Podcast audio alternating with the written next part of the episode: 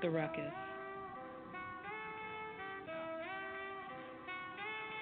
The ruckus.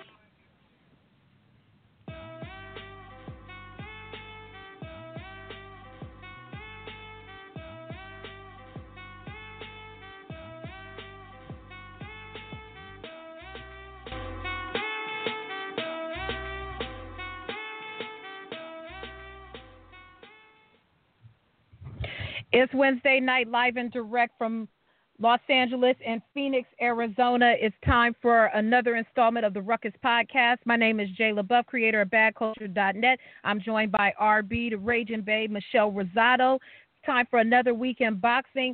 It's fight week. It's fight week for a lot of people. There's a lot of fights going on this weekend. We're fresh off of the heels of the Pacquiao Bradley fight from Las Vegas, where me and RB were live and direct together for the first time broadcasting. Had a ball. We'll touch upon that a little bit.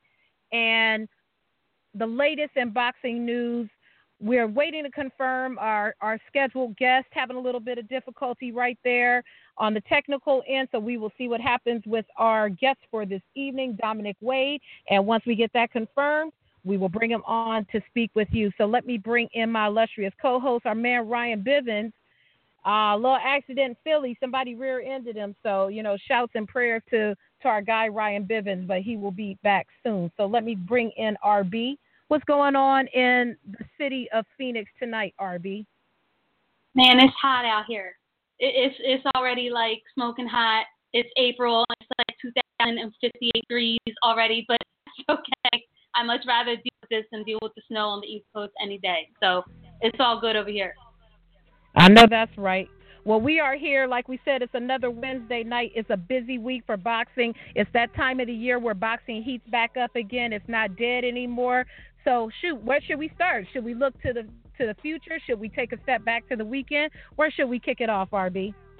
No, I, I think we should rewind a little bit and talk a little bit about Vegas and some of the fun we had there and some of our experiences, and then we could maybe touch on some of the fights that are going on this Friday and Saturday. And hopefully by then, Dominic Wade will call in. I know that he trains late, and we're just trying to get his final confirmation. Up until today, he was still confirmed. So you know how it is with these dudes. That's right. He could be still in the gym. I don't know. He might be doing some road work. What they fighting at 160? Hey, you never know. He might be on the treadmill right now for all we know. So, in, on that case, let's take it back to Las Vegas. Yo, I had a ball. I had a ball with you in Vegas. I mean, I knew we were going to go out there and bring the listeners the boxing, bringing the boxing to the people, the people to the boxing, but I had no idea it was going to be that lit in Las Vegas. My God.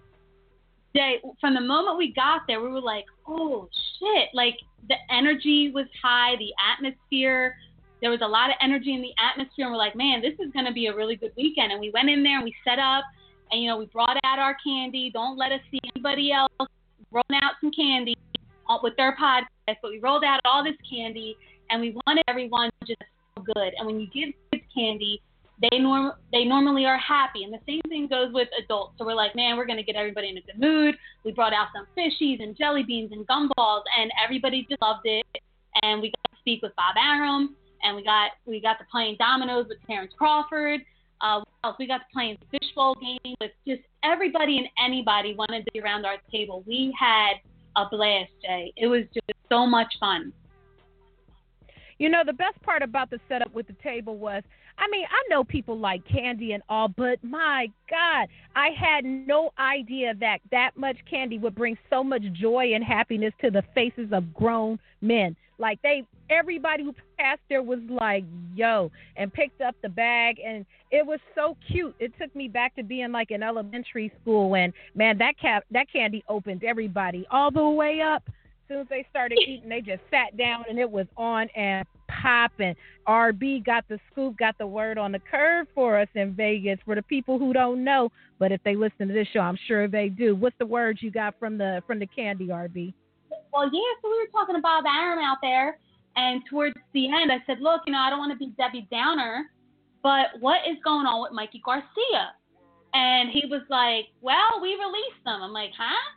I was like, come again? And he was like, we released him. He's free to do what he wants. He can fight where he wants. I'm like, okay, like when did you release him? Like today? And he's like, yeah, today. And so everybody at Top Rank must have went crazy with the paperwork because they're like, oh shit, I don't even know if Mikey Garcia has been served with them papers.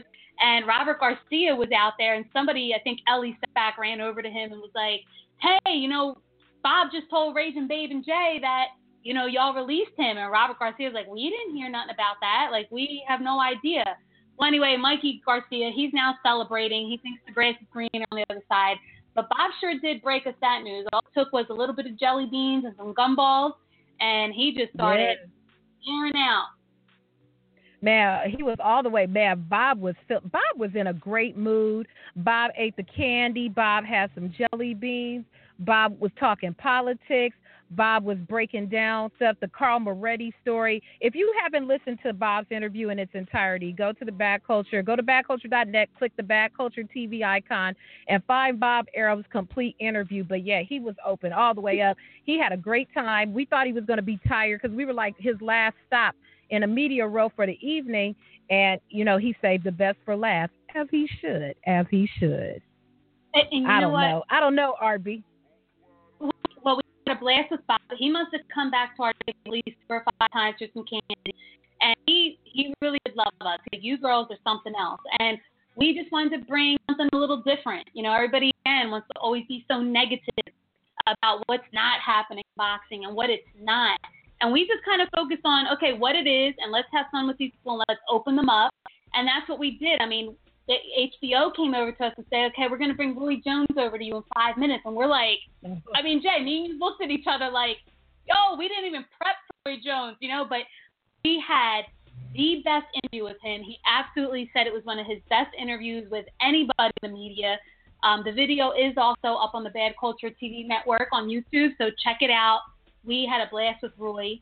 I mean, we were high fiving, we, we were laughing, we were he was rapping. it was it was great. Can't look. I've seen that interview myself about a good 50 times now, and it's funny. Every it's informative. It's funny every time you see it. If you have not seen this interview with Roy Jones Jr., you need to get your life together. You can find out. You know what happened with him not getting a Mike Tyson fight. He gave us that scoop. He said Dan Rafael threw him with, to the wolves with that pound for pound ranking. He bitter, bitter, bitter. So, I mean, you got to listen to the interview and you got to hear the fishbowl question. What would you do if you had 24 hours to live? If you haven't seen the interview, I'm not going to spoil it for you. You need to see Roy's authentic and unique answer to what he would do if he only had 24 hours left to live, because I guarantee it's not what you would expect. Yeah, and you know, we, we also actually had a good time with Terrence Crawford, believe it or not. Yeah. And a lot of people in the media came up to us and said, how did you get him to talk? How did you do this? How do you get him to laugh for you? And you know, you just got to get to know these fighters. And um, we definitely figured him out, and we we were ready for him. We were ready for Terrence Crawford. Right. We put out a game of bones.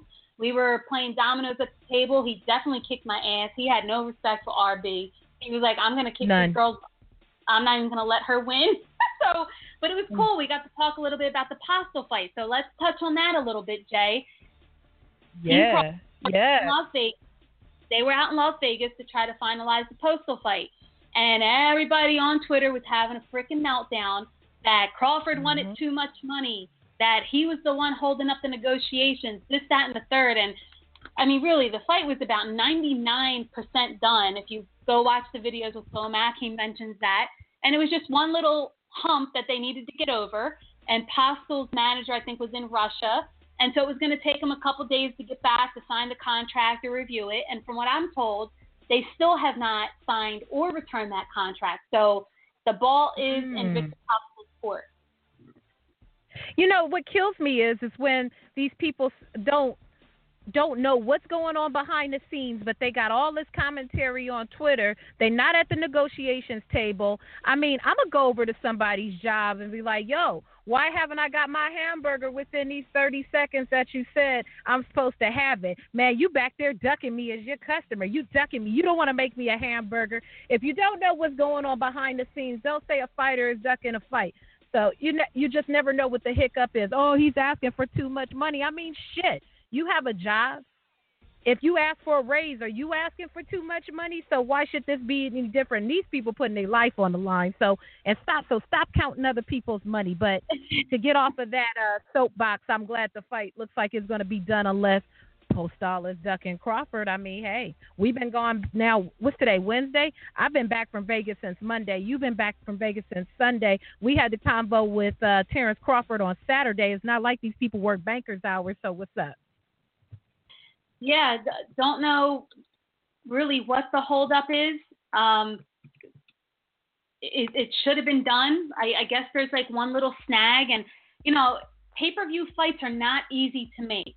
Okay, it's not like oh you're gonna fight for X amount of money. No, there's there's so many other different factors, and there's so many different ways to skin a cat when you're doing pay per view. It's not as easy as you're gonna make X amount of dollars, sign on the dotted line it, it's it's not right. that easy. I mean, most fighters are not fortunate enough to even fight on pay per view and have to have this type of a problem. But there is a process. There are procedures. It is complicated. That's why there's managers and lawyers and everything else. So with this, they do take a little longer time. Now the good news is is that they both have the grit to fight each other.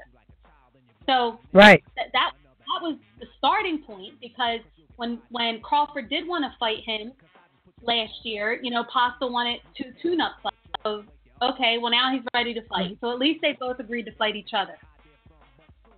Exactly, exactly. Another fight we got some scoop. Well, not really some scoop on, but we talked to it. We had a chance to sit down and do a three-part interview with Kenny Porter, who lives out in Vegas. We're trying to find out the venue and what's going to happen with the Shawn Porter, Keith Thurman, Keith Thurman, Shawn Porter fight.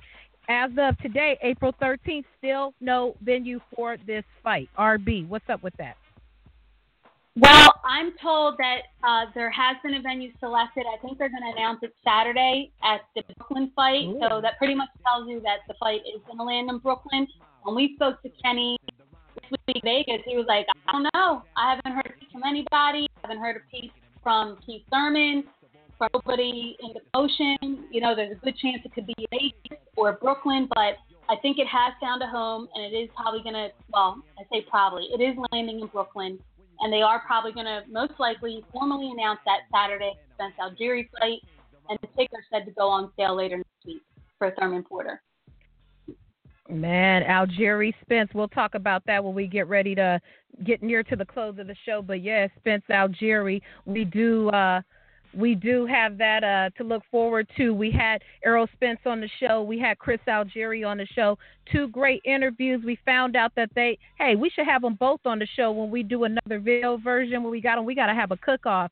So if you're listening to the show and you have access to a dope ass kitchen with some nice Viking appliances, let us get Algieri and Spence in there and let's have a cook off. No matter what happens with the fight, because both these dudes think they can cook. But hey, I don't think they can cook better than me, but I don't know. I, you gonna make the sofrito if we had a cook off with Spencer and Algieri? Oh yeah, I think me and Algieri we're gonna make some pigs. Like we're gonna do like a pig roast cook off. Oh yeah. yeah. Oh yeah. All right. But, so so yeah, I mean we we have so much going on in Vegas. I mean, our table was hot to death. I mean, we couldn't even get out of the media room. At one point, we were sitting there. We finished with Bob. We finished with Roy. We finished with Jolene. We finished with Ray Flores, Crystina Poncher, Kenny Porter, uh, Jesse Vargas. We looked around. We were the only people in the media room. Where was all the media at? Yo, well, how about this though? I'm gonna toot our own horn a little bit. We were given a spot on Radio Row, which that typically does not happen for any podcast except for HBO's podcast. And that is literally who they sat us right next to. And I know those dudes were probably mad. I don't know what. We had candy, we had music, we had Roy rapping, must have forgot. We're probably like, oh my God, these folks. But we had so much fun. We got a different type of energy. They did have different radio stations from like Houston and Phoenix and LA. And, you know, they had the hip hop stations there. And then we came in like raw boxing talk, authentic, genuine, honest. We were laughing. I mean, we just had the best time. Everybody loved us there. You know, they want us to come back for Canelo Khan, so I think we're going to do that. And uh, I think we're just onto something good. And again, we have to thank our listeners because if it wasn't for you guys, you know, constantly tweeting about us and listening to us and encouraging us, you know, we would not be doing what we're doing and going where we're going. So, goodbye. Yes, thank you, listeners. Thank you, listeners. It was a good time. It was just an honor to be there with these esteemed radio, quote unquote, real radio. But I mean, we had it popping. It was popping in our corner. I, you know, the, talking about popping, Jay.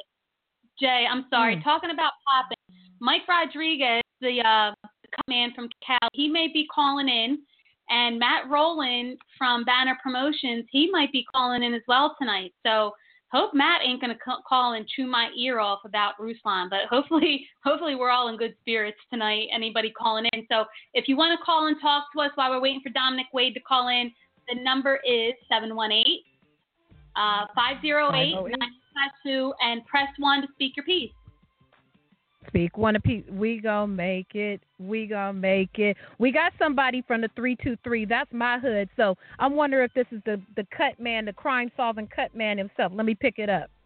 All right. Three two three five seven four. You're on with the ruckus. Who am I speaking to, and where are you calling from? I'm calling from the City of Angels, and I think your partner there needs to be a detective as well because she's got great instinct. It's Big Mike. Hey. What's up? War What's tape. happening, ladies? Man, out here just trying to wrap our hands and keep them safe with some war tape. You know, we never know when we gonna head into battle, so we just trying to stay wrapped up. Absolutely. What's going you on, got man? a lot of these. You got a lot of these people that are in the fight game that talk a lot of mess. That war tape could also be used to cover their mouths as well. Woo! Exactly. You, you heard it here. Those, no, no, not you guys. Definitely not you guys. You know how the fight game is. You guys know how the fight game is, but you guys are doing a great job, a really good job. You guys are really blowing up, and uh, and I, I think I t- tweeted something else that the other day that you know when you surround yourself with great people and you work hard and you do things the right way, then then good things happen. And congratulations to you guys. Thank you oh, so. Thank you. You've been one of our day one supporters, and you know we That's support right. you. I mean, you are on our TV screen almost every weekend, which leads me to uh, you're also working the corner of Dominic Wade next weekend, and we were hoping to get him on tonight. We're still trying to track him down. Uh, so anyway, maybe you could speak in his behalf. I don't know how much you know about him or not, but how did you link up with Dominic Wade? Well, you know what? Um, my good friend uh, Sam Watson, and obviously everybody knows I work with a lot of Al Haymon guys, a lot of PBC guys, and I think through my work that I did with, uh, you know, by the likes of you know Julian Williams and, and, and Gerald Washington and John Molina and other people, uh, his manager had reached out to me for the Sam Soliman fight, and we sat down and we talked, and they said they wanted to bring me aboard the team, and I had, I knew uh, his trainers. Uh, Jay Stansel and, and, and Kevin Smalls from before, from working with a host of other DC, uh, Maryland, and Virginia guys, and it was a good fit. And I'm back with the team, and I'm really looking forward to uh, fight week next week here in LA against Triple G. And, I, you know, Dom is uh, he's a really good fighter. Just because a fighter is unknown, I always tell people don't sell him short because I remember back in the day uh, when everybody was thought Michael Nunn was the best fighter pound for pound, and I always remember the James Toney fight, and nobody knew who James Toney was. And after that fight, they they they did.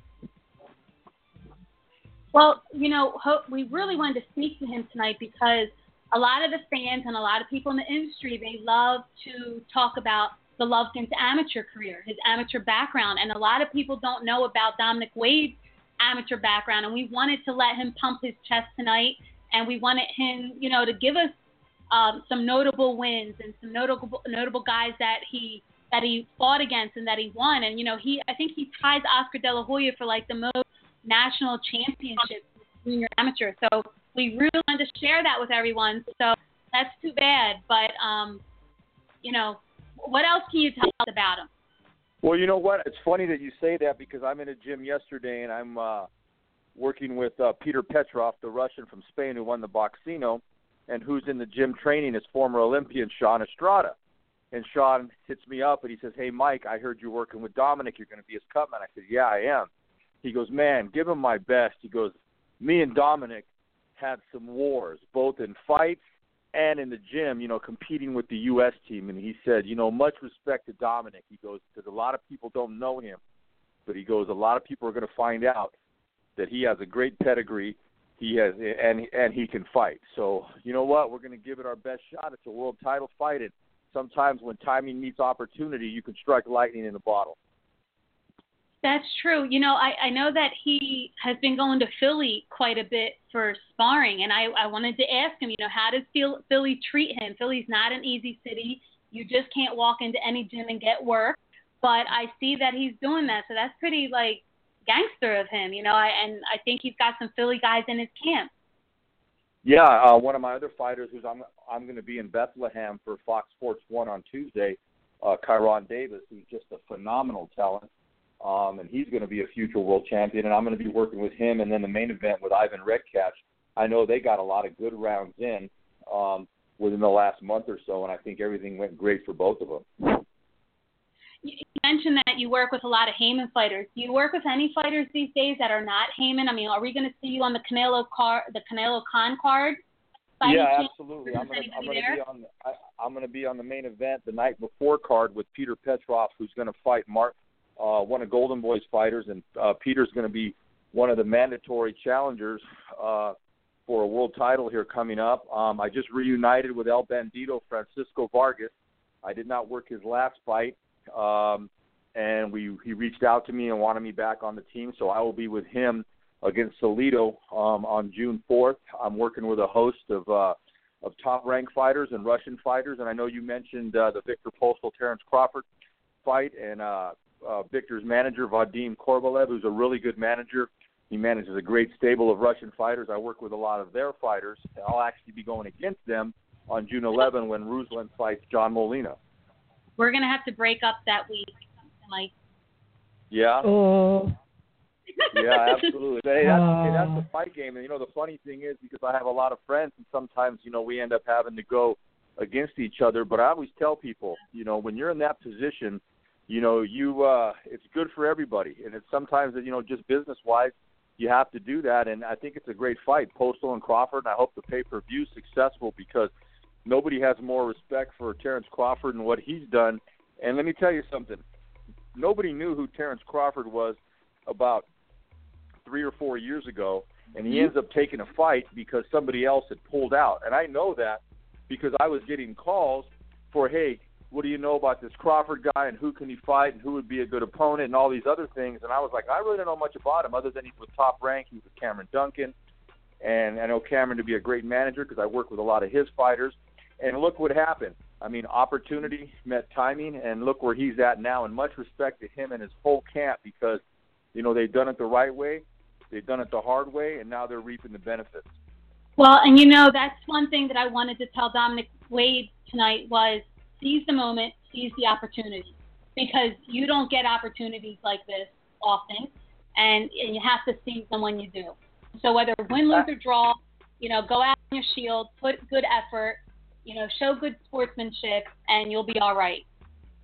Yeah, and I think to even take it, uh, ladies, to take it even one step closer, one step farther than that.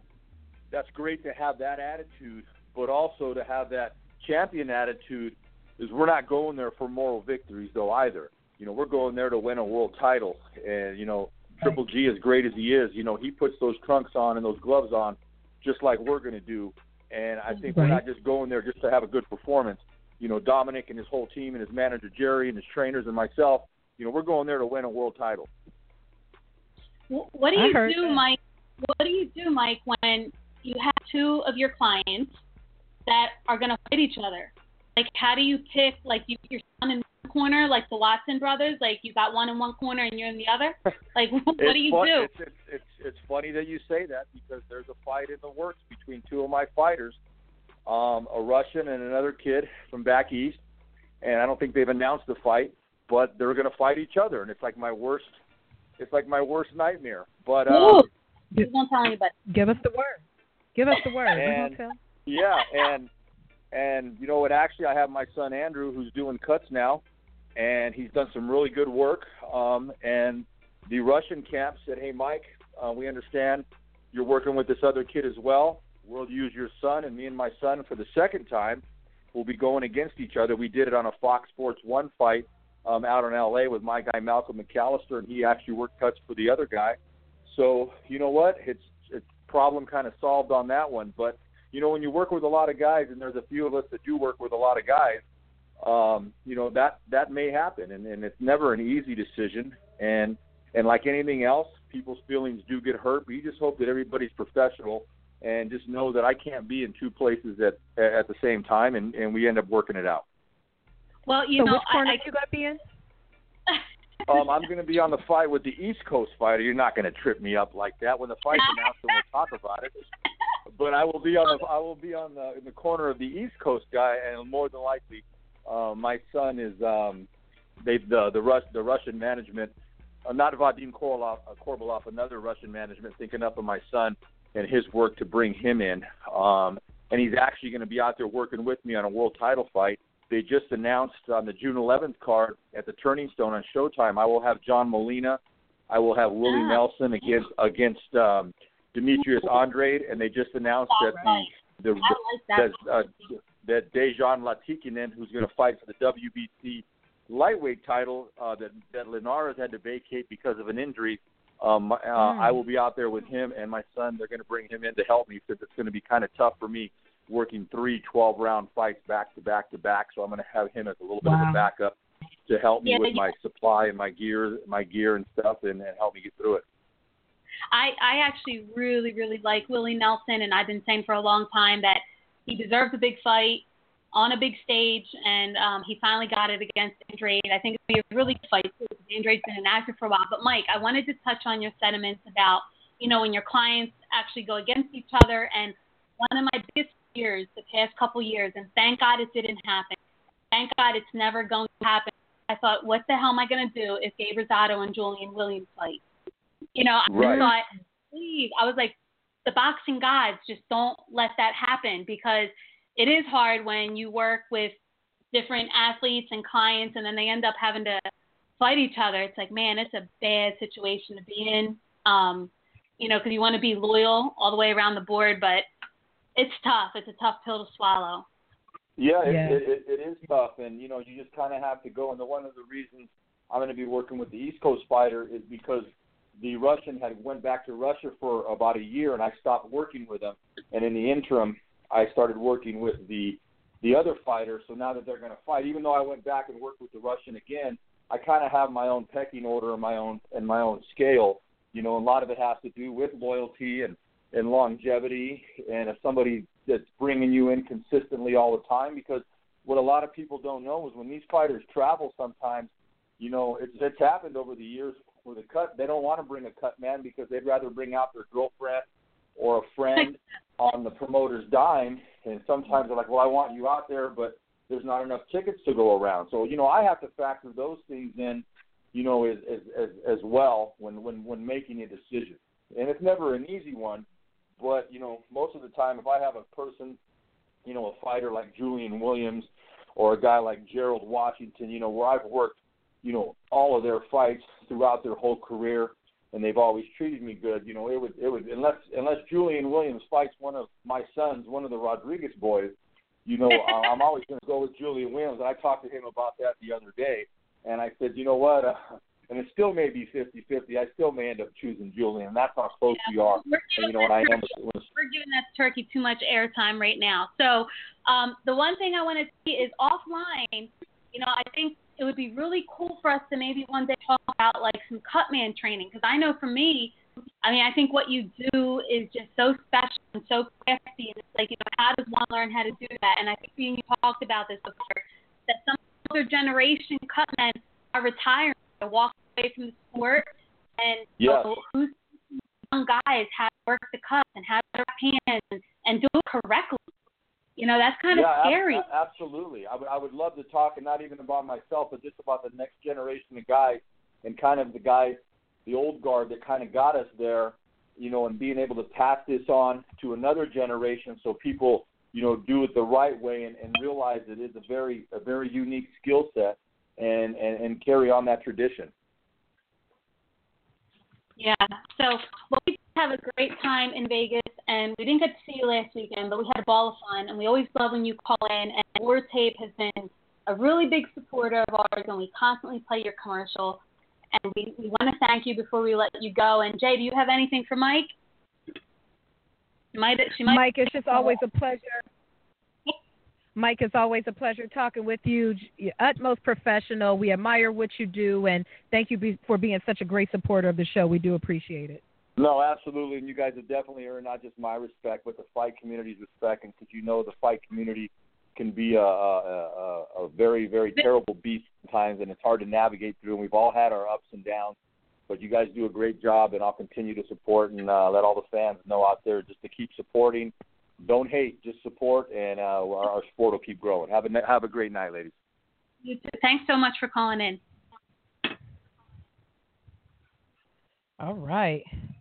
Cut man, man, I'm I, man, I'm hyped. I'm a, I'm gonna wrap my hands and go do some some road work when we hang up. Oh man. Well, any, listen, guys. If you want to call in and talk to us, whether you want to talk Pac, Pacquiao Bradley, if you want to talk about the fight this weekend, Algieri Spence, uh, what else? Cunningham Glowacki. Oh my gosh, there, you know that mm. that event is so quiet, Jay. And there's three really good fights on that card, and it has been really quiet. I, I don't know what the feeling is like in Brooklyn. If anybody from Brooklyn is listening and want to let us know, you know what the atmosphere is like out there, I'd love to hear it. Uh, it just sounds like everything's real quiet. Yeah, absolutely. It's a fantastic gar- card. Uh, man, that Glowacki Cunningham, that might be the show stealer. You know, we've had Steve Cunningham on a number of times. He's going to have the opportunity to compete for the WBO cruiserweight title. A very, very important uh, fight for Steve Cunningham. Is this a do or die fight for Steve Cunningham, Arby? Oh man, probably, probably so. Steve's going to be 39, 40 years old.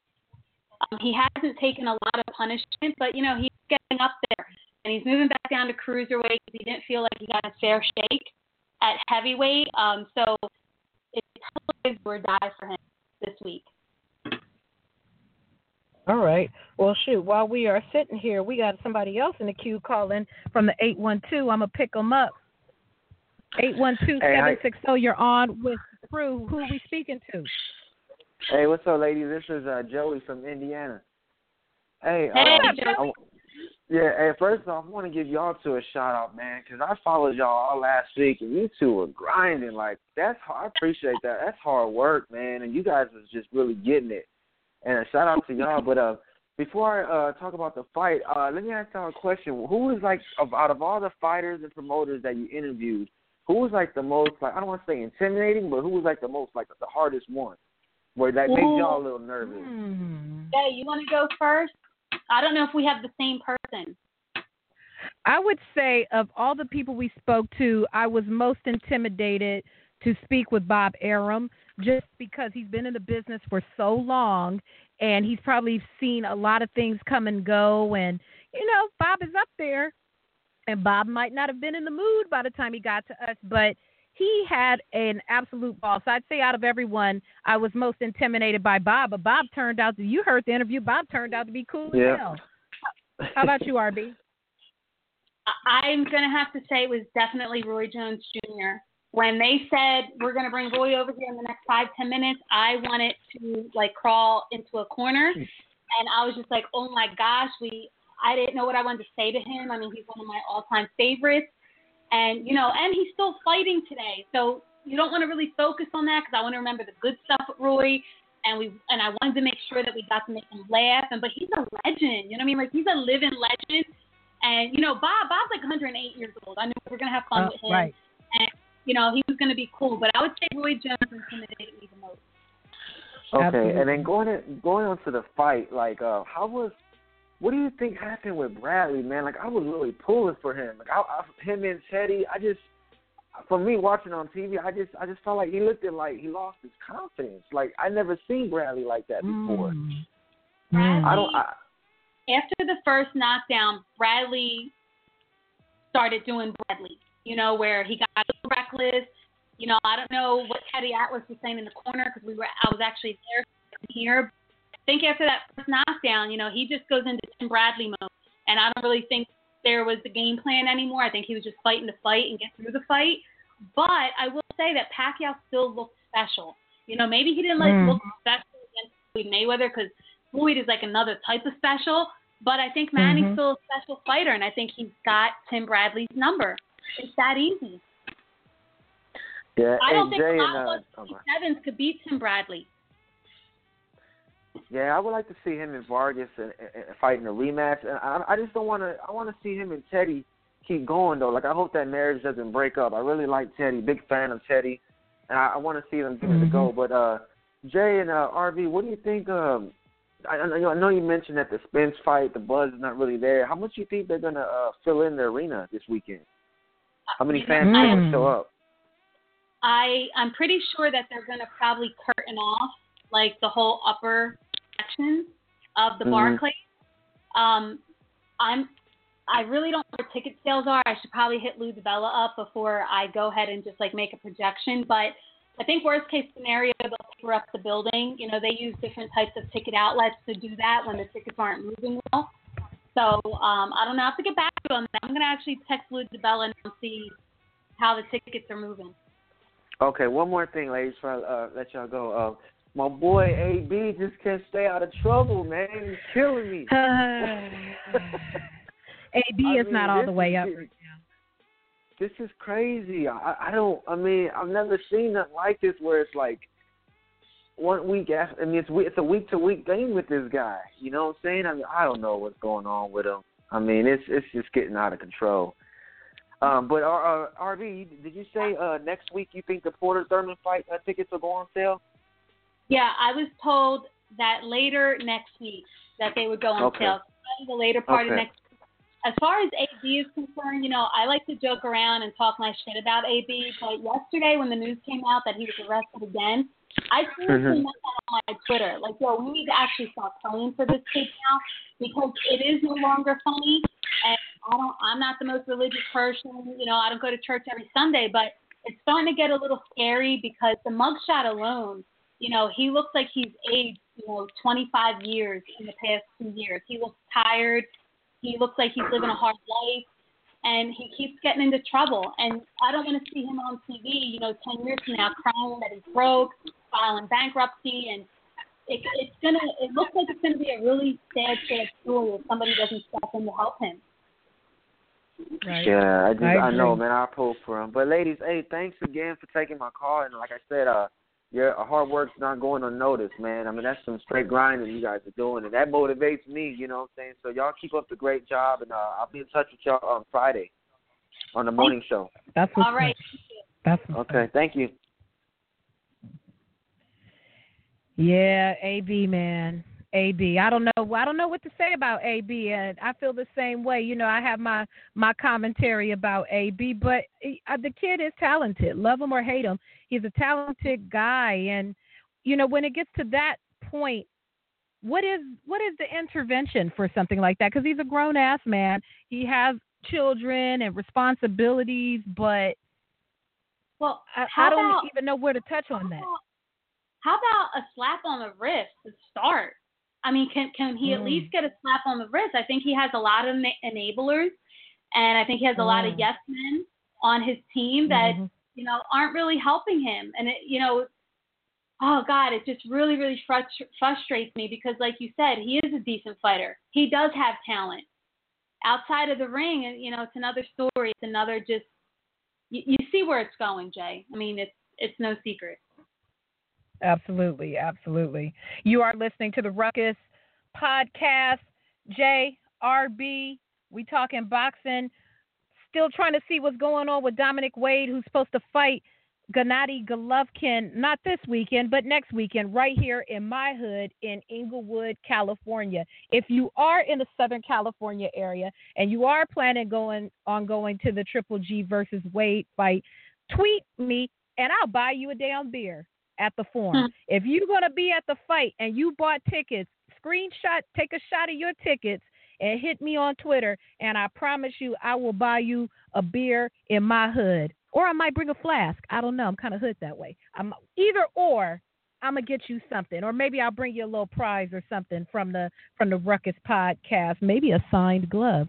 You never, never know. So hit me up if you got tickets to the fight. Take a shot of them tickets and uh, tweet it to me now or, tweet RB, and we're gonna see what we can do. Man, RB, I'm still honestly RB. I'm still in the Vegas afterglow. I had so much fun with you in Vegas, and what you all, I'm, I'm sure most of you realize, we don't live in the same place. I live in LA. RB lives, lives in Phoenix.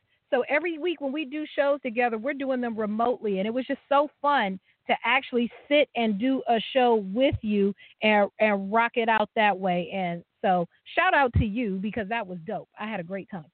Shout out to you, you know, and and the caller hit it right on the head is that we were there in the morning. We were probably the last ones to leave in the evening. We make sure we spoke to everyone. We had fun with people. We really put in the work there. And I didn't realize how sleep deprived I was until I got back here on Sunday. And I was dragging on Monday, dragging on Tuesday. Even today, I feel like I'm catching up. I mean, we weren't going to bed till 2, 3 o'clock in the morning. We were prepping for the next That's day right. and having fun. And it was really, really, really a blast. And it's, it's we wanted to do. And I think we're um, going to see us more. You know, one of- Definitely. We one of our one of my favorite interviews that we did during the weekend was with uh, Babyface Ray Flores. Speaking of uh, Spence Algieri, because I think he's calling that fight this weekend. Babyface Ray Flores. If this man did not go all the way in on this Canelo versus Khan matchup, good grief. What did you think of Ray Flores' interview, RB? He was epic. I actually sent your YouTube link of Ray Flores' uh, interview with us to a couple people in the industry today because I just said, look, if you guys need to pick me up this afternoon after lunch, click right here. You guys have to go listen to this Ray Flores interview. He talked about Canelo Khan and he held back. He held back nothing, nothing. I mean, Nothing. he put it out there that you know Khan is going to get slayed and he's a sacrificial land. I mean, holy cow! I mean, he just really went in. It, but it was really funny. I wasn't expecting all that. I wasn't either. I know he has a lot of personality, but he gave us, it started off quietly. And here's the best part of the interview for those of you listening. We're in this media room. So, just to set the scene for you, we're in this big media room. It's like a conference room where all the radio people are around the room. We're at a top ranked fight. Now, Ray Flores is an announcer for for PBC, but he works for ESPN, ESPN Chicago, where he's from. So he's there for ESPN. But he got so into doing this interview with us and talking about PBC, I think we forgot for a second where we were because we had to, yo, bring it down. They're going to put us out. But he was so, yeah, oh my gosh, I thought we were going to get put out. that was actually really funny. Yeah, because he was in there, Jay. You're right. He was like, and PBC. We're like, we're the top rank of it. Like, chill. Like, I don't mean it's so funny. Listen, if you do not uh, follow Bad Culture TV on YouTube, you better go subscribe. Uh, we've got a bunch of stuff with Kenny Porter on there, which to me, Jay, Kenny Porter still, to me, does not believe that Keith Thurman got into that car accident. He even questioned us and said, You Mm. saw the car. You saw that car, that white car that doesn't have one scratch on it. So you tell me what car accident was there that that white car doesn't have a scratch. And oh my goodness, he just, he had a lot to say about that. Um, he says he hasn't heard a peep from Keith Thurman, and he just hopes that he gets into the ring in June. And if for whatever reason this fight does not happen, he wants to keep that June 25th date, and he wants Haymon to commit to Shawn that he will let him have that date, and that he will con- that he still will headline on that show. Mhm. Hopefully, he gets that in writing. You know what I'm saying? Uh, let's See. I see. know. Ray was a trip. Bo Mac McIntyre, Terrence Crawford's trainer, he was a trip. Again, go subscribe to the Bad Culture TV network on um, on YouTube. You can catch everything there. It was great. You could watch Terrence kicking my ass in dominoes. Oh, Bob Arum, we talked about the elections. He told us how Donald Trump had swindled him in main events out of $2.5 million, why he's voting for Hillary Clinton, why we should all vote for Hillary. Uh, so there's some good stuff there. There really is. Yes, there is. Yes, there is. And so, you know, so now Yes. at this point of the show, for those of you who are listening, what what fight are you looking most forward to over the weekend, RB? I'm looking forward to that entire Brooklyn card. I'm looking forward to Spence Algieri. I'm looking forward to Cunningham Glowacki. Marcus Browne is in a really tough fight with this Russian kid who I cannot pronounce his last name. But I think we have three really good fights on deck in Brooklyn. I just wish we were there. I mean, I really wanted to see what they were going to pull there as far as you know ticket sales and what type of crowd they were going to have because everybody's saying Errol Spence is the future. You know, I, I kind of wanted to see if Brooklyn was going to show up for him. Brooklyn. I'm going to pick up a caller. We have another caller in the queue. I'm going to pick it up and see who we have here. 917-880. Who are we speaking to? Hello. Hello. Hey, it's Lou. Hey, Lou. DiBella. Yeah, we know. You're number one fan. Hello, ladies. How are you? Oh, we're good. Um, the, the, the, the, the fight's selling okay. It's not going to sell out. Um, and I don't think that's that surprising because honestly, you know, as good as he is as a prospect, you know, this is a, sort of a coming out party for Spence, and um, a lot of people really don't know. And uh, but I, but you know, we're we're to have a great crowd. I, I think we'll, we'll still have a very you know loud and and and a nice crowd in the lower bowl. So I think we'll do fine. But it, but I agree with the sentiment was just expressed. That the three televised fights on NBC are really all extremely interesting. You know, I mean, Algieri, you know, I, I thought he gave Khan hell, and he's, you know, looked, you know, damn good in his recent fights, and and I think he's a guy that's actually getting better. So I, I, think Spence is going to have his hands full, you know. But the, you know, the kid's tremendously talented, but but I think that's a tough fight. I think the the Glowacki and Cunningham fight's a 50-50 fight, and um, the last name it's so hard to pronounce. It's I think it's See, you can't even pronounce it. No, I can't. It, it's it's it's it's Rad, Rad, Radishvoya. I can't. Pronounce. You know what? Hot Rod. Um, it's I don't. I, I, it, it's really almost unpronounceable to be honest with you. I had to like ask the kid seven times today, and I promote him. Um, but if it does, it's not pronounced. It's, it's sort of like Glowacki doesn't have a uh, um, an S in it. It's spelled Glowacki, but it's pronounced Glowacki. Um, it's Kataj. I think it's it's Katajish, but uh, okay. you would you wouldn't think that from reading the name. But but the kid is actually a very very good fighter. He's undefeated himself. I mean, this is the first time Marcus Browne has had to face a live guy who was an you know a good amateur himself that's never lost as a professional. That's faced the same level of opposition that Marcus has faced as a pro. So I, I, it's really interesting to see how Marcus you know responds to having to fight a guy that thinks he can win. You know, someone. I, I, I, I, I believe a real good show. I believe Jay asked me earlier. You know, is is this do or die for Steve Cunningham this weekend? I think so. I mean, don't you? I, I think that he's sort of getting to the point in his career where um, this is a another title opportunity. He's not a young guy. Um, you know, the Tarver fight. Uh, you know, I, I think the last fight could have gone either way at, at, at heavyweight. Um, but now he's back at his, his best weight class. He's fighting a a guy that's you know a, had a great win with Huck, but we don't know we don't know that much about Glowacki. And and if Steve doesn't look good uh, in the fight, either win or or lose very close, uh, I would think he has to take a good look at whether or not he wants to continue doing this. You know, he's got a great family and a you know he's a very bright guy, capable of of doing stuff uh, outside of the ring. Um, you know, to make a living. I, I would certainly think that this is a do or die fight for him. I I, I think that's a fair uh, description. I always say that fighting in Brooklyn and New York, it's kind of like a graduation day. So being around Errol Spence this week, what has his demeanor been like? Is he ready for this big stage, or do you see the like you know, little rookie coming out?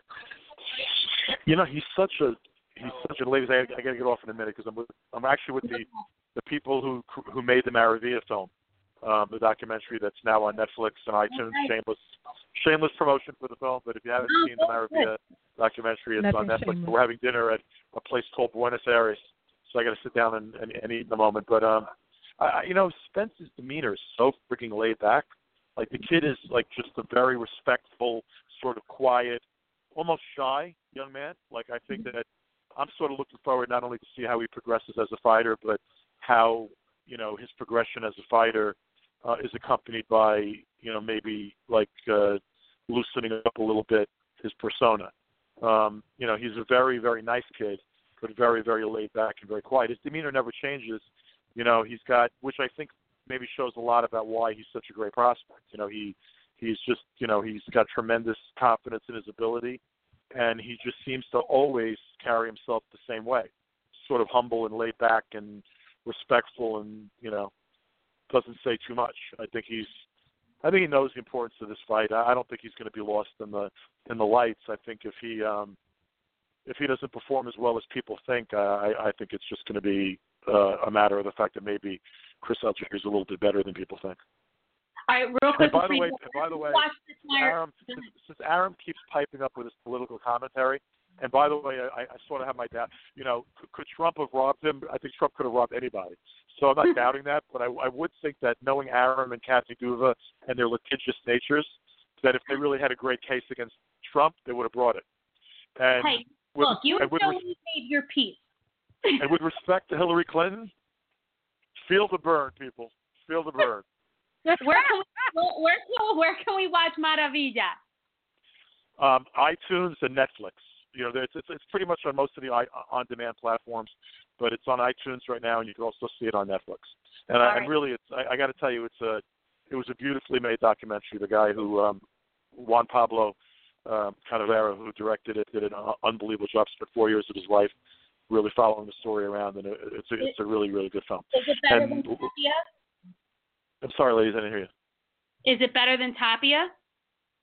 You know, it's different. It's a very different kind of movie. I mean, I think Tapia was tremendously powerful. Uh, It's a very different movie. It, it it's it really gives you a sense of who Martinez is as a person, um, and I, and it gives you his backstory and introduces you to the people around him, his family, and and the struggle to get that Chavez fight and the struggle to get his title back when it was really ripped off of his his waist for no reason.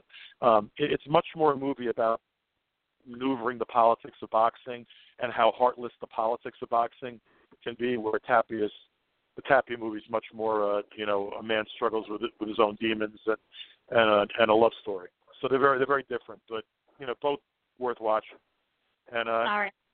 Hope to see you in Brooklyn. All right. See you Take soon, care. Lou. Bye. Bye bye. All right, Lou DiBella, Lou DiBella. So Lou DiBella wants to feel the burn, and uh, Arum is for Hillary. We got to get Oscar De La Hoya in here to be the tiebreaker. While we're waiting for our guest, let's take one more caller. Let's take this caller from the 347. I know who this is. 347. You on with the ruckus. Who am I speaking to? Yo, RB and J was good. It's your boy Mike, Brooklyn, New Jersey. Was popping, was cracking, what's going on? What's up, Mike? Man, I, I gotta say salute to y'all because I was following y'all all last week in Vegas. I was like, oh shit, y'all was cooking out there. Like, all the interviews they had were were dope. My man Bo Mac putting his fingers in the candy jar and everything. Man, I was like, oh shit, y'all was y'all was getting lit. I was like, oh shit. Y'all was doing y'all thing though, so to salute to y'all, um, and I'm glad that um Bob Arum gave him that that y'all that exclusive with that Mikey Garcia situation. That was dope too. And we were I mean, we had to be like, come again. Like, you know, I literally wasn't sure if I heard him right when he said that. That was that was so cool and to give us that, you know, everybody in there from like the major newspapers and everybody was like, How did you get him to tell you? I'm like, I just asked him. Right. Oh, much. That's all you can And yo, RB, I gotta shout out your sister too, 'cause I saw her working in the background too throughout that whole joint too. We gotta give Turtle a shout out too. We can't forget about her. She was she was doing a thing in the background behind the scenes too. So shout out to you, Turtle. You was you was doing work too. I was grinding. That was dope. But um, yo, this this Bradley fight, man, he messed up my buzz and everything, man. Like, what are you doing? 'Cause I was going for Bradley to win, 'cause you know I don't like Pacquiao. You already know that. I was going for Bradley, but he seems as though he goes back to the same old Tim Bradley, and then every time he gets hit with something big, he's always in like an awkward stance. His footwork is he's just always awkward. I mean, so what do you what do you think next for Bradley or, or Pacquiao? What do you think?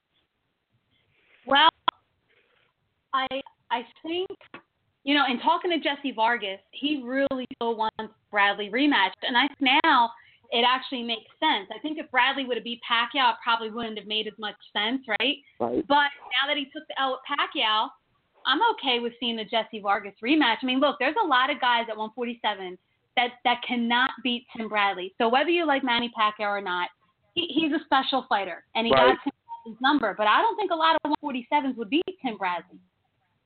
Mm. I agree. No, Aubrey, you're right about that. You know, there's a you know, it's throughout boxing history. There's always a guy that always had somebody's number. I remember when when the late great Bert Forrest he beat Shane Mosley twice, and I believe Winky Wright beat Vernon Forrest twice, if I'm not mistaken. So throughout boxing, there's always been times where somebody just had somebody else's number. If I'm not mistaken, didn't Jermaine Taylor beat um Bernard Hopkins too. So I mean, before he went off the deep end, I believe that happened too. So in, in, in boxing, these things comes in waves and cycles. So Pacquiao he did his thing. So um, I'm I'm definitely looking forward to this, this weekend's fights coming up in Brooklyn. Yeah, you gonna be? I don't know. Fights? Nah, I'm a, I'm gonna be. You know, I'm working. I'm working on. Um, you know, I'm working on. You know, buying my house and stuff like that. So Mm-hmm. I'm gonna be. I gotta work. I got about to pay soon pay this mortgage soon. So you know, I gotta work. Well, you know, I'm only asking because you know we just had Lou Bella on, and he said, you know, the tickets are moving. It's not going to sell out. You know, a lot of people still don't know Errol Spence like that. So keep your eyes and ears open out in Brooklyn because you know what happens at the last minute. They start giving away a rack of free tickets.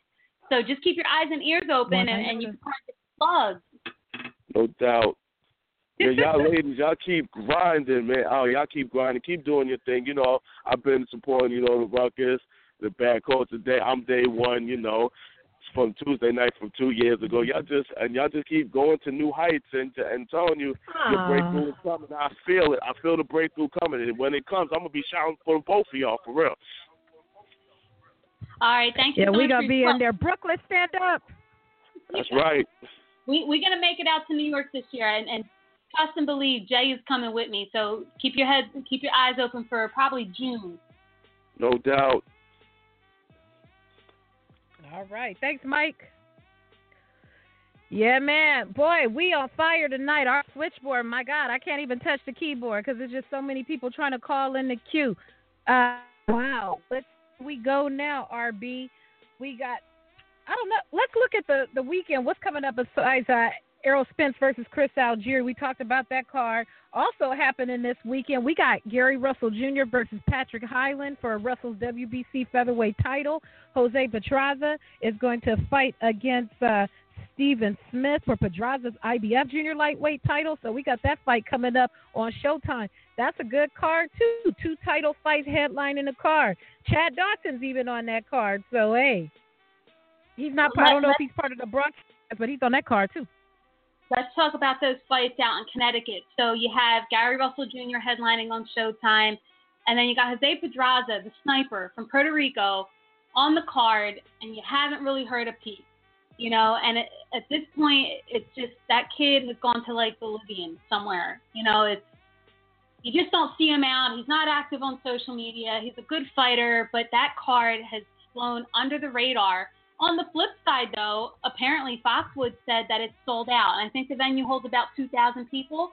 But Lou DiBella, love him or hate him, he put a lot of local fighters on that card that sold a lot, a lot of tickets. So he was really smart by doing that because I don't think it sold out because of Pedraza, and I don't think it sold out for Gary Russell Jr. either. But Friday night, Jay, in LA, in your backyard, there's going to be a banger. Karass and uh, yeah. talk about that. That that is a hot, hot fight right there. If you want to see two guys just brutalize each other to death, if it goes the distance, it's going to be a great one. Hey, Jesus Soto Karass versus Yoshihiro Kamegai. Woo! That's that's that's a banger. If you're that fight fan that wants to see an all-out war, not a true war. How many times do we see an interview where the fighter gets on and yes, we're going to bring it out to the ring. It's going to be a war. Nah, this going to be a war. If you want to see a fight that's going to go just ape, that's the fight of the weekend. Of course, that fight's being bought, brought to you by Oscar De La Hoya's Golden Boy Promotions. It is going to be on Estrella TV. Our man Doug Fischer is probably going to be on the call with Steve Him, with Steve Kim, also on the card. Vyacheslav Shabransky versus Derek Finley. That's a nice little fight right there. We got Genera Gamez versus versus Archie Way. I don't know how much of this, if the whole card's on the Estrella TV thing, I don't know, but that's that's a good card right there. That is a banger, banger, banger. But unfortunately, I've been so overwhelmed and and with our prep. I'm not going to be at the fight because I'm retarded and I missed the credential deadline. So I'll be watching it from home. I'm really really bummed, but I will be watching. Just I'll be watching from home. All right. Well, I But, will yeah. too. All right. Well, we'll we'll watch together. So shoot, let's pick up a man. Let's pick up another caller. Y'all are uh, in full effect. Let's pick this up. Looks like Detroit. Three one three two four seven. The console is connecting, so you will be on in just a moment. Three one three two four seven. Just hang in there. You're about to get picked up and be live on the Ruckus podcast. Come on. Hello, three one three two four seven. You rocking with us? Oh, what's up? No, I'm just listening. Oh, okay. Well, since, oh, okay. Well, d- well, who are we listening to? Who are we talking to? Uh, I was hoping to catch the the Dominic Wade uh, interview, but I guess I'm too late. Oh no, Yeah, you're not too late. Yeah, we're Huh? we're still waiting for Dom, we're still wor- waiting for Dominic Wade to call in too. Apparently, he had a tough workout. He got home, and we're hoping to get him by the end of the hour. If not, we'll probably have to catch up with him Friday morning. So we're we're still trying to get him on tonight. Oh, that's what's up. Then I'll I'll, I'll be listening in. I'm a big fan. We'll put you back in the queue. Excellent. Thank you. All right. So we got fans. Yeah, Dominic Wade. We we your your peeps. The streets want to hear from you. The streets want to hear from Dominic Wade. So And I know, I know. So that was Detroit. Hey, Detroit, stand up, Motor City. We love you know, Detroit. I'm having some issues with my Twitter. I'm not able to tweet. I can't do it from my phone or my laptop. So we're still here, y'all, but I can't send anything out. That's Oh, okay. I'm glad you said that. I thought it was just me because when we were talking about Ray Flores, I was trying to send a link to the Ray Flores and my tweet deck froze. So, Bad Culture, if you can't find the Bad Culture uh, YouTube channel and you want to see all the phenomenal, fantastic, authentic, hilarious, informative content that RB and I produced last week live from Vegas from Pacquiao Bradley, go to badculture.net in the upper right hand corner. Make sure you click the Bad Culture TV icon. It will take you directly to the YouTube channel. Make sure you hit that subscribe button. Tomorrow I'm going to be out at Ortiz's Media Day, Victor Ortiz. You know Victor Ortiz is going to give us Oh. something interesting. And talking about Victor Ortiz, he's going to go out there tomorrow. And uh, not to let the cat out the bag, but we're supposed to have Ortiz on our show next week. So fingers crossed. You know, as long as everything is confirmed, we're going to have Victor Ortiz for you guys next week. And boy, are we going to have a ton of fun with him. Can you imagine the direction that we're going to go in with Victor Ortiz? We don't even want to talk Oh, about boxing. Like, we want to talk I about know. face. We want to talk about all that other stuff. I'm putting my face lube on right now while we even talking about it. So I'm looking forward to seeing Vic Ortiz tomorrow at Media Day, and we definitely gonna get. I'm not taking no for an answer. I'm gonna see Victor Ortiz tomorrow and be like, "Hey Vic, you want a commercial?" No, I'm just kidding. but we're gonna get Victor Ortiz next week. For we're gonna do our best if the man is available and the schedule permits. We're gonna bring you Victor Ortiz because you know he's gonna have plenty to talk about. He's he's a fun dude. He's a fun dude. Let's see. Let's look at uh any news stories that broke this week. Uh, we finally got uh, Tyson Fury versus Vladimir Klitschko 2 has finally been confirmed today. That was uh, floating out in the universe.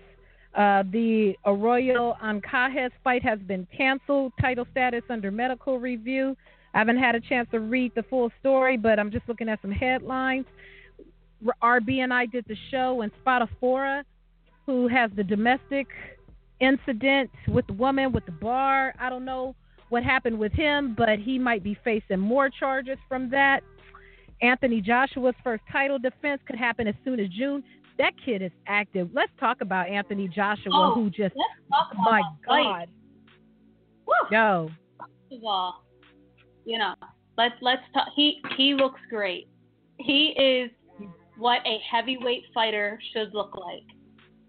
From head Absolutely. to toe, he looks great, and he performed really well. A lot of people didn't give Charles Martin a shot, but Joshua did what he had to do, and he did it in spectacular fashion. And they're going to keep him active. And word on street is that Stephen Espinoza at Showtime is really looking to ink him um, for the rest of his career to have him showcase on that's, that's major. That kid's probably going to get a network deal now. Man, he is quite a specimen. My, and let me just give a shout out to Boxing Twitter.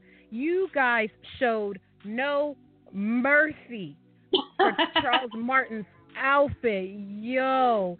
And then the, the two subsequent knockdowns after that, Twitter showed no mercy. But Joshua, specimen, he went in there and he did what he was supposed to do. If he struggled a little bit longer, I would have been like, mm, I'm not so sure. But we we did our predictions on the show. RB and I both said that Martin was going to be out of there in under five. We've had him on the show. He's a cool guy. It's nothing personal, but we just knew he was going to get molly whopped, and that's what happened. But you know what? Kudos for him daring to be great. You know, he went that's over right. there, he defended his belt, and um, you know, it was probably the shortest game in heavyweight Yeah. history. But no, that's Right. okay. I'm looking forward to see more of Anthony Joshua. Definitely looking forward to seeing more of him, Jay. Um, You know, you know what, RB? I think our show is so lit we broke Twitter. I tried going on Twitter, just the regular web base, and it says something's wrong. I think we crashed Twitter. We broke Twitter. We broke the internet, RB. But you know what's crazy? I'm looking at my timeline and I see people live tweeting about things, and I'm like, why can't we tweet? Is it something to do with us being connected on the show? I mean, what's going on here? That I mean, we were tweeting just fine earlier. Um, now that posted Anthony Joshua, there was another fight on that card. And it was the Philly fighter Eric Hunter versus Lee Selby. And what Mm. did it that out to be? Because it was actually a good fight. And Eric Hunter, instead of just holding his head up high, um, decided to throw a tantrum in the ring. I think that's somebody in the queue. I think is in there, Jay. Um, she could actually talk to us more about what happened with Eric Hunter over there in London. She can give us some some of the behind the scenes. Do you see her there to pick her up? Let's see. Let's see. Let's look in the queue. Let's look in the queue. Let me see. Let's make see, sure what's she the- pressed. What's her area? What's the first, her area code? Seven one eight, Jay. Oh, okay. We got the 718. Let me pick her up. Pick her up. 718 419. You're on with the ruckus. Who are we speaking to? Hello, ladies. It's Serafina. Hey. Hey. I just want to say first, first of all, I just want to say I love what you ladies are doing, and you make me so proud. Um, just to be a female in this sport and to to, you know, recognize your knowledge of the sport is just. um I'm sitting here like in awe, like wow, these ladies really know what they're talking about, you know. so it's it's awesome to just have that, you know. And um I just want to congratulate the both of you. Oh, thank you so Thank much. you. And we, we, look, we've been watching you too. You have been all over the damn country, nationally, internationally. I'm like, this girl don't sleep. She don't eat. I don't know what she's doing Oh, over, but me, I you are- That's part of the perk. so anyway, tell us what you're doing over at Greg Cohen Promotions. You're signing a bunch of guys, um, and then we'll we'll we'll touch on Eric Hunter a little later. Um, yeah, um, I'm currently the VP of operations over there, and uh, we're just looking for young, um, hungry talent, guys that that you know that I feel that um, are gonna are gonna be something, and and maybe even guys that have been overlooked. You know, um, like the Eric Hunters, um, he was somebody that I thought, you know, I was like, hey, you know, he has two DQs. One of them was kind of iffy. The other one, yeah, I was there for that when I worked for Gary Shaw. Um, and that was, you know, it was a good call. But um, you know, I, I want the guys that, that can fight for titles and can win them.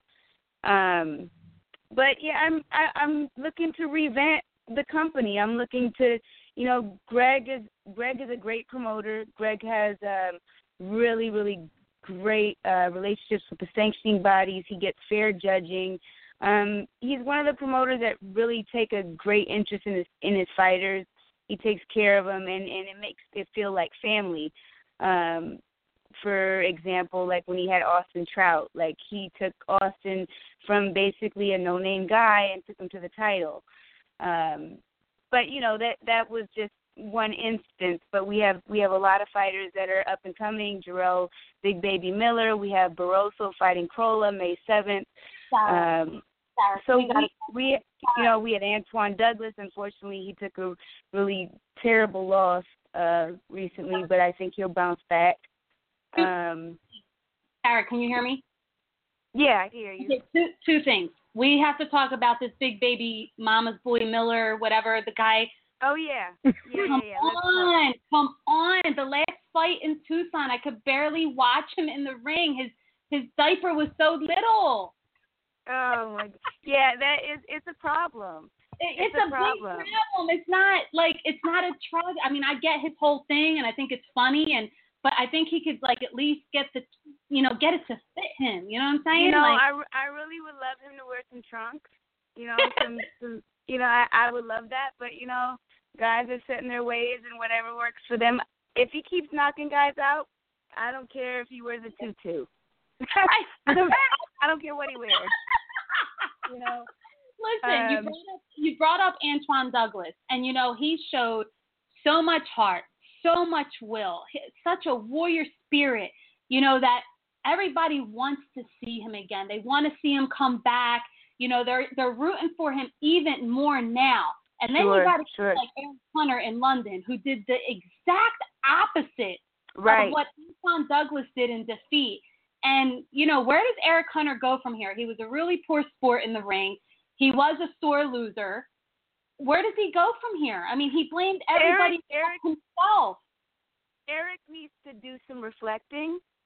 Um and and he really needs to, you know, um reevaluate his game plan. Um he needs to know who's on his team. Um I don't think that really understands um the other side of the sport.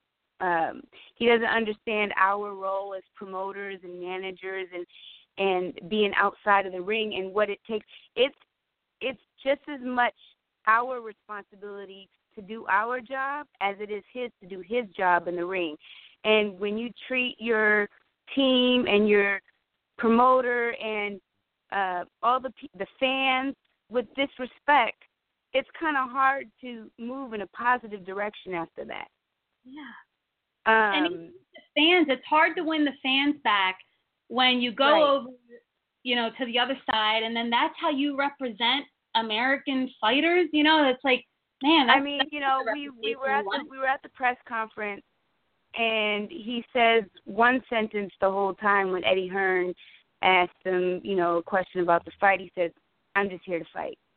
Hmm. And the whole time he's on his cell phone, he's got his shades on, and it's just, you know, it's just it's just a respect thing. Um, Matchroom treated us great. You know, they, you know, yeah. I mean, there were he didn't do he didn't get his media workout. Okay, but I mean, the media wasn't there to see him Yeah. you know they were there to see Selby. They were there to see the UK uh the UK boxers. I mean, I get that. He was upset. You know, but we came in that same day. What are you going to hop off the plane from flying 12 hours or however long it was to go work out?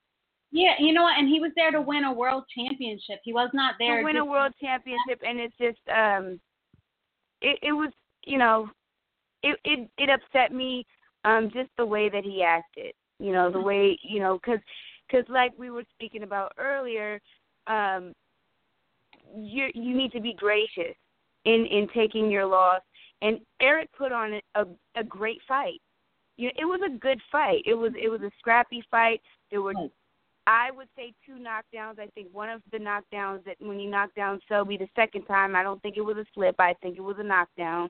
Um, he was getting rode by the ref a little bit, you know, and it was a tough tough thing for him. But but you know what? If he were to just at, after the fight say, "Hey man, good fight, be a good sport," I think they'd have him back Yep. with without an issue and without and he would have gained some fans in the UK. Right.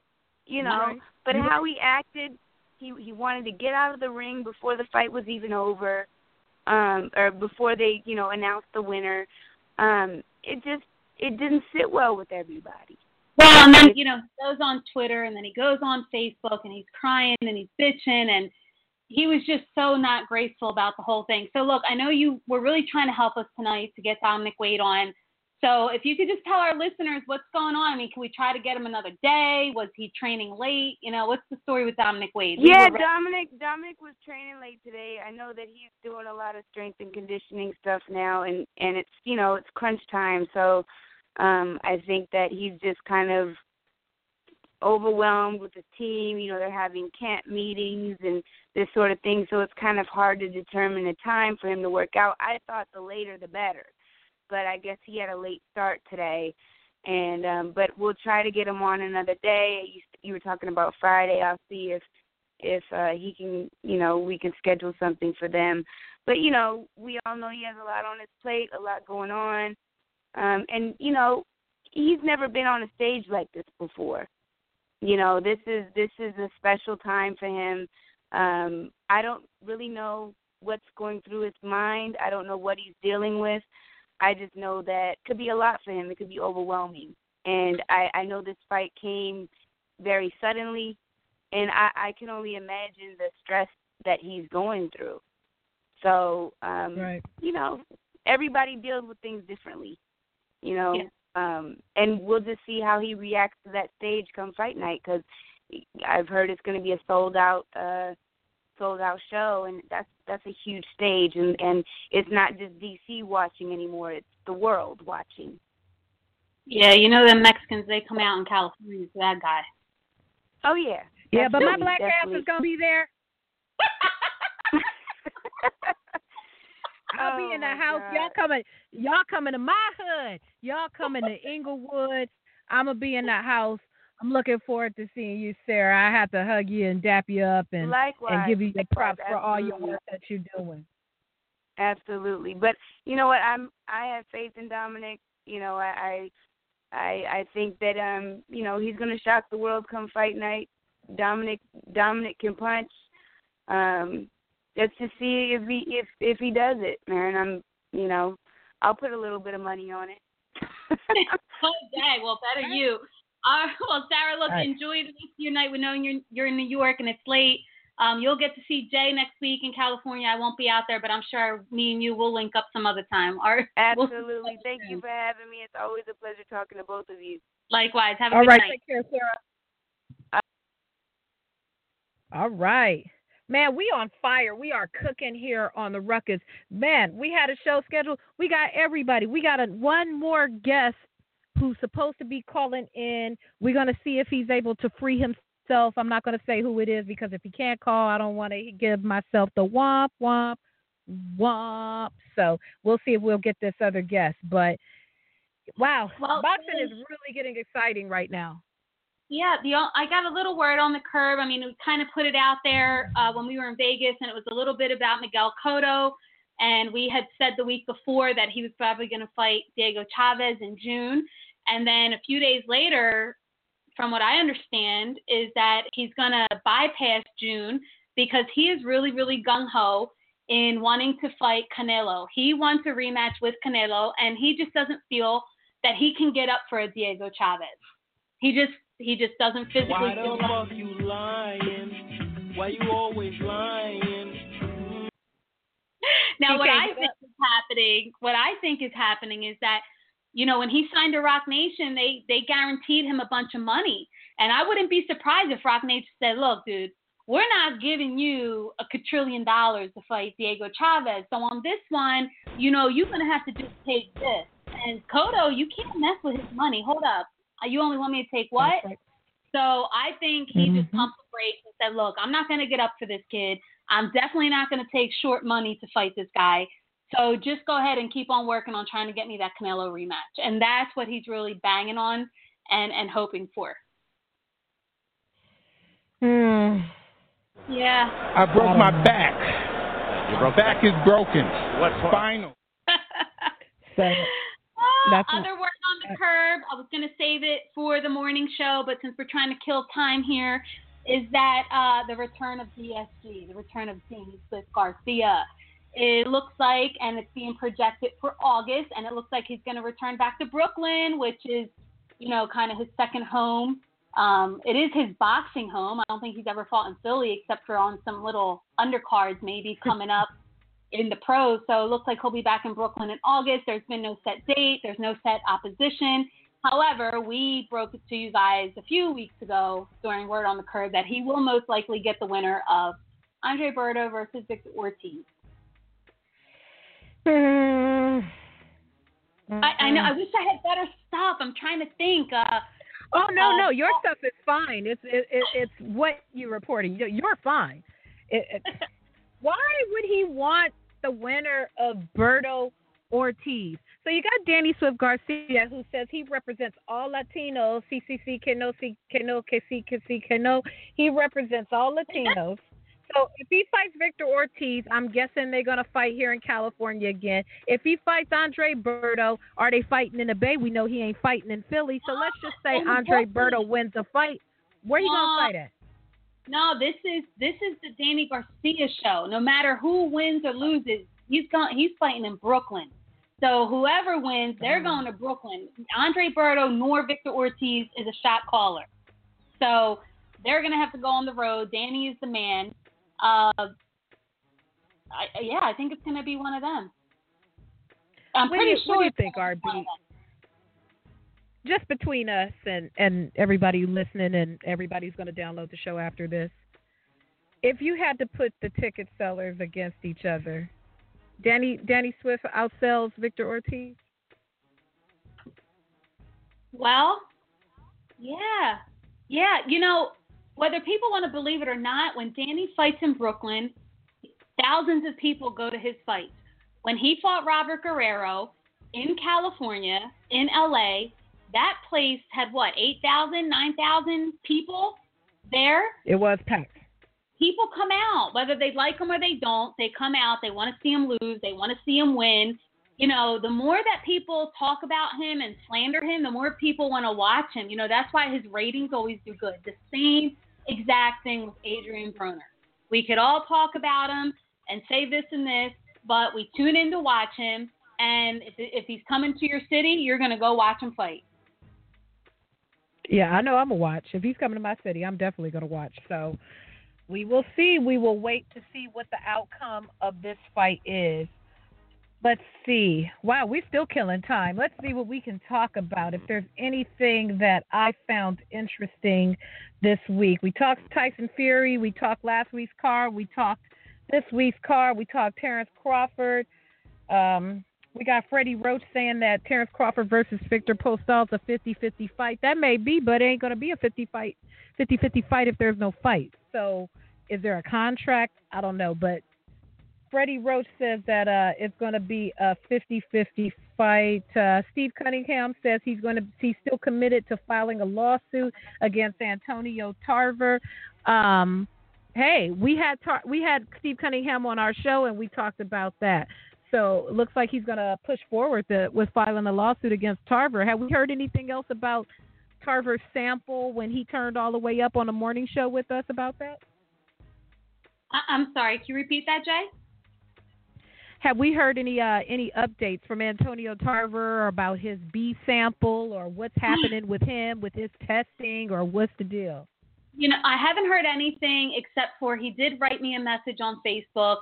Uh, he called what spike card was that? Was that Broner? Yeah, the Broner Theophane card. He was one of the commentators, and I made a snarky comment on my Facebook, and I said, you know, this was like the love and hip hop version of boxing tonight. You know, we got Broner, who's going to be like in handcuffs tomorrow, and then we had all this other drama, and we still and we still have a two-time steroid user doing the commentary.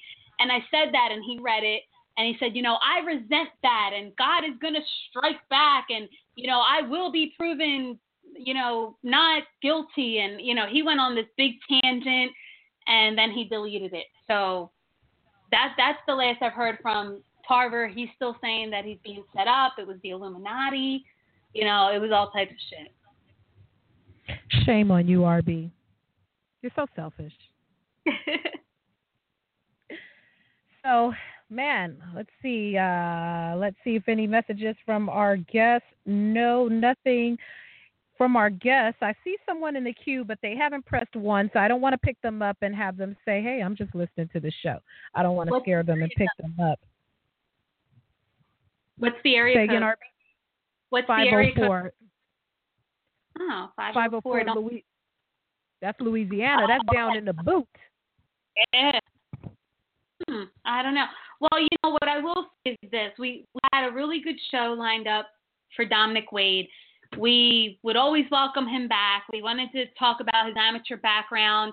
And, you know, since he didn't get to call in, I'm going to actually talk a little bit about him so that anybody who is listening could just know more about this kid because nobody really knows about him. He's not the most popular fighter. He's been inactive for almost a year. He's an Al Haymon fighter, and we were going to actually ask him that. Like, how are you an Al Haymon fighter? He's got 3,068 and 60.5 shows a year, and you you haven't fought in a year. So we were going to ask him a little bit about his inactivity um, but he did win seven junior titles in the amateurs, and that did tie Oscar De La Hoya's record for the most national championships as a junior. So a lot of people don't know that. So while everybody's out there banging the Golovkin amateur drum, you know, Wade has a pretty savvy amateur background as well. He fought notable guys like Danny Jacobs, Willie Monroe, Shawn Porter. And I actually believe in one of the Olympic trials fights against Shawn Porter, he knocked down Porter lost the fight, and Porter moved on into the Olympics, and, and that's who beat out Wade. Um, he had some tough fights early on. He faced some adversity, adverse, adversity early on with Dashon Johnson, who we saw just gave Jesse Hart a hell of a fight a few weeks ago. But Wade was also knocked down by Johnson. He got back up, persevered there. Um, in sparring in Philly. Uh, what else do we know about him? His strength and conditioning coach. He hired Tony Brady. If you don't remember the name, Tony Brady was doing strength and conditioning with Andre Ward. And here's some tea that I don't know much about, Jay, that we need to find out more about is that for whatever reason, Tony Brady did not work with Andre Ward on his last fight. And he was with Andre Ward for years. Mm. Andre Ward, Amir Yeah. Khan, Andre Berto, the three of them have now hired Luis Garcia, who is also Abner Mares's strength and conditioning trainer. You know that real good looking Mexican with the with the light eyes. Yeah. Mm, okay. mhm, mhm. So that, so anyway, uh, Tony Brady is in DC doing strength and conditioning with Dominic Ward. Now, I, I will say, word on the curb is that Dominic Wade, for many many years, has has cheated the grind, and he hasn't Mm. been the most dedicated. He hasn't been the most focused. He has gotten in trouble at least a dozen times. You know, we're not going to get into all that. All you got to do is look up his name, and you'll see his public record. But you know, he's been in a lot of trouble here and there you know, you can't cheat the grind. And so with this camp, I heard that he's kind of going all in. But the problem is, is it, you know, too little, too late. You can't just step up for one fight. You know, you either got to be a full-time fighter or not. So we're, we're gonna have to see how this plays out with Golovkin. Uh, you know, we we also do know Jay that he blows up in weight when he's not fighting. In between fights, we heard that he gets as high as 200 pounds. Woo! That's a big good. boy. That's a big boy. Man, you Yeah. fighting at 160, 40 pounds is not a little bit of weight. And ay, ay, ay, 40 pounds is a lot. Maybe that's why he's been inactive because that's a lot of weight to lose. I know I could stand lose about in myself. So, and in doing say- that as a professional fighter, yikes. They say he's a food junkie, so he blows up to like 200 pounds when he's not fighting. And you know, at the 30 day weigh-in, Golovkin came in at like 164.5, and then freaking Dominic Wade was like 176.5. I said, oh my god, this dude still got like 16 pounds to lose. So if you remember the 30 day weigh-in, Dominic Wade was on the heavy side. I think he was around 175, uh, 176. So I, I'm sure it hasn't been easy for him to have to cut all this weight. And like Sarafina said earlier, this fight kind of just happened. You know, because Right. we all know Tureano Johnson was supposed to get the fight. And what happened, Jay? We were supposed to have him on the show. And what happened? He broke his back. His back is broken. Spinal.